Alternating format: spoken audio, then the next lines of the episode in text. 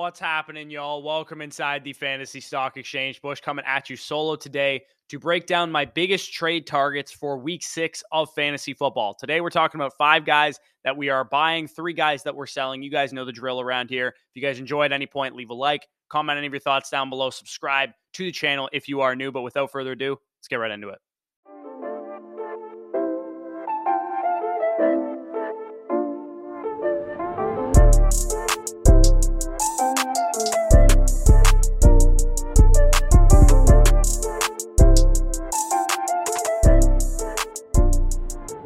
All right, so before we get into the five players that I'm targeting for week six of fantasy football, I want to reiterate some of the previous buy low candidates that I still think are great guys to go after, but I'm just not going to talk about them in depth again because I already did that in the previous couple weeks videos. Jonathan Taylor, who I talked about last week, still a great buy low coming off of the injury. Tee Higgins and Ja'Marr Chase, also good buy lows. J.K. Dobbins, Garrett Wilson, and Elijah Moore. Diontae Johnson, Dak Prescott, and Michael Gallup. These guys are still all solid buy lows but I talked about them in either week five's video, week four's video, or in some cases, week three's video. So if you want to check out the explanations for those, go ahead and go back to those previous videos. But the first guy that we're going to talk about in the week six trade targets is AJ Brown, wide receiver for the Philadelphia Eagles. It looks like teams have adjusted the way that they're playing defense against the Philadelphia Eagles. We saw early on in the season that AJ Brown was a target hog, target monster, alpha wide receiver, and it looks like they're deciding to roll coverage his way, leaving DeVonta Smith and Dallas Goedert open to make plays, win their one on one matchups, and produce at a high level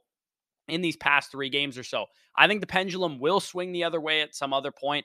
AJ Brown still has a 29% target share on the season. He has 45% of the Eagles' air yards, which ranks top three in the NFL, and he's getting over 40% of the targets on play action, which with a mobile quarterback like Jalen Hurts can definitely lead to a lot of scrambles, a lot of big plays downfield. So I definitely love AJ Brown rest of season. He's still top 10 wide receiver for me. The Eagles are a top five scoring offense right now. I expect AJ Brown, who's also an elite talent himself, to bounce back with no worries, no questions asked. I think this is a very low risk acquisition here that you can get for 90 cents on the dollar simply by the fact that AJ Brown has not performed quite to AJ Brown levels in the past couple games. And you can see some of the overreaction trades that people will make. They'll trade away guys like Dameon Pierce, who I love, but not as much as I love AJ Brown. They'll trade away, you know, some of these guys here, uh, DeVonta Smith and Travis Etienne, Jeff Wilson, Diontae Johnson, Michael Gallup, and Josh Jacobs. I'd much rather have AJ Brown than any of these trade packages put together. And number two trade target of the video is Jaylen Waddle, who's Downplay mainly is due to injury, both his own injury and his quarterback's injury, because he hasn't had his starting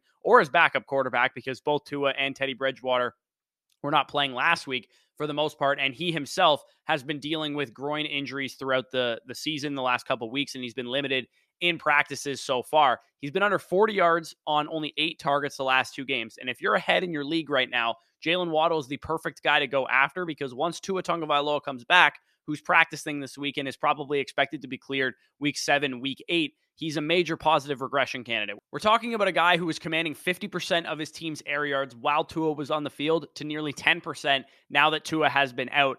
Uh, and the offense has kind of hamstrung their entire play based on what the quarterback situation has been. This offense was a top 10 unit in neutral script pace of play when Tua was playing. They were top 10 in neutral script pass rate as well. They found a new run game with Raheem Mostert. Once Tua is back on the field, this could be a guy in Jaylen Waddle that wins people leagues down the stretch because his usage has been great when we've seen him on the field with Tua. And you can get him right now, again, for 80, 90 cents on the dollar as a solid low risk acquisition because we know he's a great player. We know that the quarterback play is going to improve at some point. Jaylen Waddle was acquired, you know, straight up for Kenneth Walker, straight up for Josh Jacobs. You can get Jaylen Waddle and Chase Edmonds for Jeff Wilson and Antonio Gibson. Jaylen Waddle straight up for DeVonta Smith and DeAndre Hopkins. I would prefer the Jaylen Waddle side in all of the trades that I just listed. And speaking of guys that are underperforming, we got Christian Kirk, who I talked about on Monday. Uh, I talked about the Jags lead dogs, Christian Kirk and James Robinson being guys that were underperforming, but Christian Kirk is the one that I'm more safe in buying. Christian Kirk is due for positive regression. I don't think it's a coincidence that Trevor Lawrence hasn't played well the last two games that Christian Kirk has been quiet for. I think the Jags staff will realize this and start to scheme up more plays for Christian Kirk because when Christian Kirk was the big part of the offense, the number one receiver, they were winning games. They looked like a very formidable offense. And he went six for 78 and two touchdowns the last time they played Indianapolis in week two They play them this week, and I think he's going to get back on track in this game. He's still running the most routes on the team. He just needs to get the targets to go his way. I don't expect Marvin Jones and Evan Engram and Zay Jones and all these other guys to consistently out target Christian Kirk. I think it's just kind of wide receiver variance that we're talking about here. I think Christian Kirk gets back on track in this week's game against Indianapolis. And right now, again, another low risk type of acquisition you can get for James Robinson. You can get him uh, plus DeAndre Hopkins apparently for Ezekiel Elliott. You can get him for Jamaal Williams. You can get him for Curtis Samuel. You can get him for you know other guys, Michael Thomas if you're interested in making moves like that. And I think Christian Kirk is a solid, solid buy low for those of you guys that play in deep leagues, full PPR leagues. He's definitely a top 20, top 24 wide receiver for me rest of season who is not being priced that way on the trade market. And the next two guys that we're going to talk about are the Detroit Lions. And this is only advice for those of you guys out there that are 4 and 1 or 5 and 0 because buying one of these two players, D'Andre Swift or Amon-Ra St. Brown, will probably lead you to be behind the eight ball this week and maybe drop a game in your fantasy matchups. But why I love buying both D'Andre Swift and Amon-Ra St. Brown is because even despite putting up zero points this past week, the Lions offense still ranks top five in the NFL in points for this year. Swift and Amon Ra have a week off to get healthy. And by all indications, everything I've seen from fantasy doctors, their timelines were going to put them on track to play this week. And Amon Ra actually did see the field last week. Another week off could do them only even more good. The perfect way to go is that if you're four and one, if you're five and zero oh on your fantasy teams right now, you probably have some sell high candidates. You probably have guys that are overperforming where they are being drafted or, or the expectations we have for them rest of season. So if you have a Dalvin Cook, take your Alvin Kamara, your Leonard Fournettes,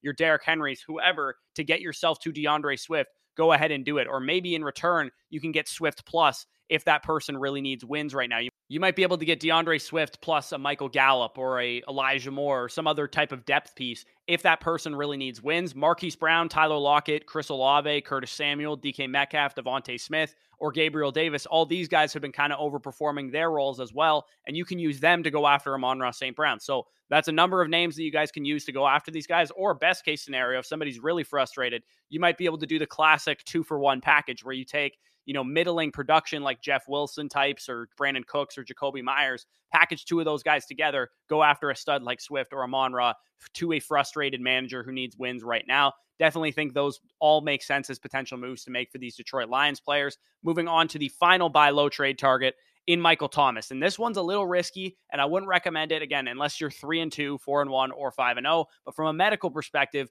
most grade one turf toes, which is what is believed to be Michael Thomas's injury, because if he had a grade two, he would be on the IR like Treylon Burks is right now. They're one to two game uh, absences. About 65% of them over the past couple years have been one to two game absences. Dr. Edwin Porras and Deepak Chona on Twitter have kind of you know, enlightened me on this information. It's been announced that he's aiming towards playing this week. And if Chris Olave misses this game with a concussion, that may really push the New Orleans Saints to try and get him back. Reminder that is a turf toe on the opposite foot that he's been suffering ankle injuries for the last two years. So there's no real concern about this lingering. When he was on the field so far this year, he commanded eight and nine targets in the first two games of the season, scored three touchdowns in those first two games, and then got injured in the third game. So we're not sure what the quarterback situation is quite yet. We don't know if Jameis Winston's going to be back. We don't know if it's going to be Andy Dalton yet again because Jameis Winston's dealing with a back injury, dealing with an ankle injury. But I do think even if it is Andy Dalton, it might not be the worst thing in the world because Michael Thomas is an easy chain moving type of target that Andy Dalton could gravitate towards. So I think we could see Michael Thomas's value spike from where it is right now, which is like a middling wide receiver three in trade discussions, to if he has a great game with Chris Olave out of the lineup, or even if Chris Olave plays, we could be talking about a guy who sneaks back into that wide receiver two range, maybe a guy that you just buy,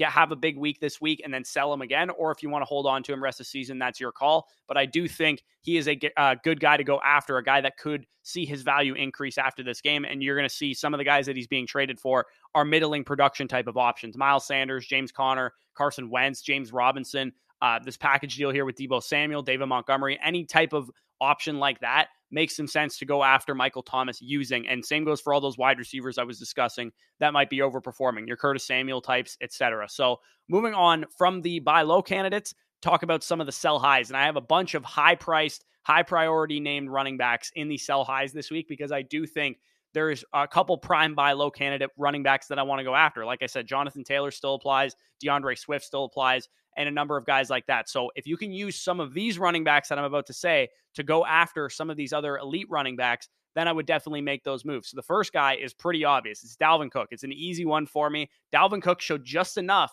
that I think you get a selling window out of him.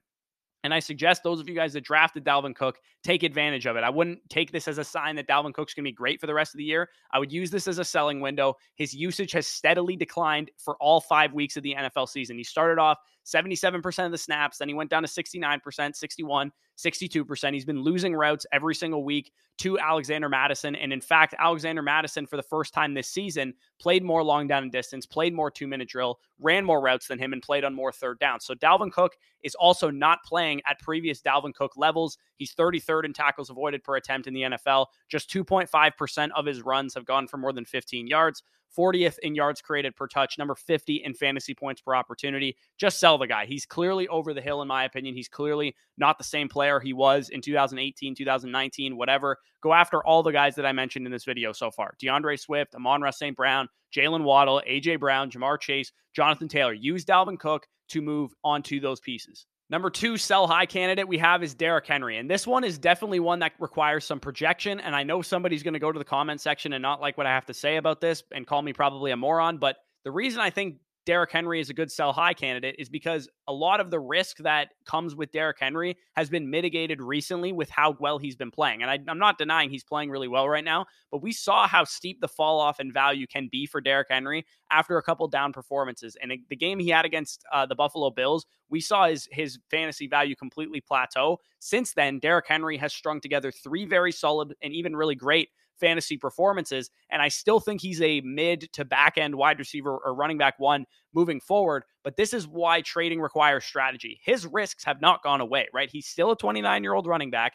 He's still coming off of a major injury, and more touches doesn't help his case to stay healthy long term. So you might be able to use Derrick Henry, mitigate some of the risk that you're getting with how old he is and how many touches he has under his belt. Get up to a D'Andre Swift, get up to a Jonathan Taylor, get up to a Breece Hall at the moment. Maybe you can even get stuff on top of those players in Breece Hall's case. This type of sell high is all about market perception, right? I don't think Derrick Henry will be terrible necessarily. I think he's risky. I think he's a back end RB1 that comes with some risk of wearing down as the season goes along. But I think the market views him as a top five locked and loaded running back. Set it and forget it. He's going to be just fine for 16 plus games. And they're forgetting that he's still quite risky because of his age, because of his career touch workload. So if you can take Derrick Henry and upgrade him into a less risky, also elite asset, then I would definitely be looking to do that. This guy trades away, you know, like I said, you might be able to get Breece Hall plus for Derrick Henry. He trades away Derrick Henry for Breece Hall and Clyde Edwards Helaire. Maybe you can get Breece Hall and you know DeVonta Smith or Breece Hall and whatever.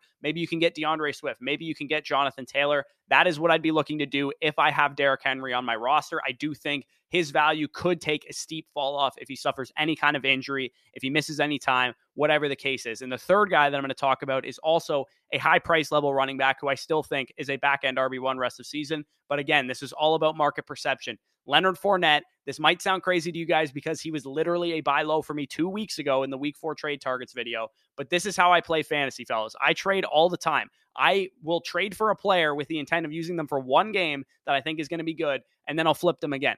The market reacts to something, and you're able to take advantage of that reaction. Use it to tier up in the running back position. The usage is not the same for Fournette as it was to start the season. We saw at the beginning of the season, Leonard Fournette was getting all of the valuable work, like 90% of the snaps, all the routes, all the long down distance, all the inside the five work. But now they are mixing in Rachaad White. Rachaad White has started to carve out a Tony Pollard esque role. And Dwain McFarland, who does these utilization reports, has literally compared him one to one to Tony Pollard, saying the role is, bir- is virtually the same for both players. And number two, Fortunately for Leonard Fournette managers, managers, the reason that you can still sell him for high is because he's been producing despite Rachaad White eating into his workload, and that doesn't look like it's going to continue long term. Leonard Fournette has not been overly efficient this year.